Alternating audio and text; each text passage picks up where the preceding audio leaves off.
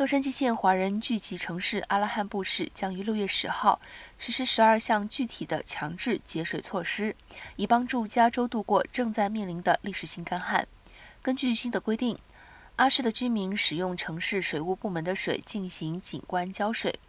每三天不能超过一次，上午十点至下午五点之间不能浇水。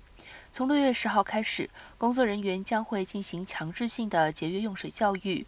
所有水务部门的客户不遵守规定，可能会受到处罚。这些强制性的用水措施一直有效，直到加州宣布不再存在水资源短缺。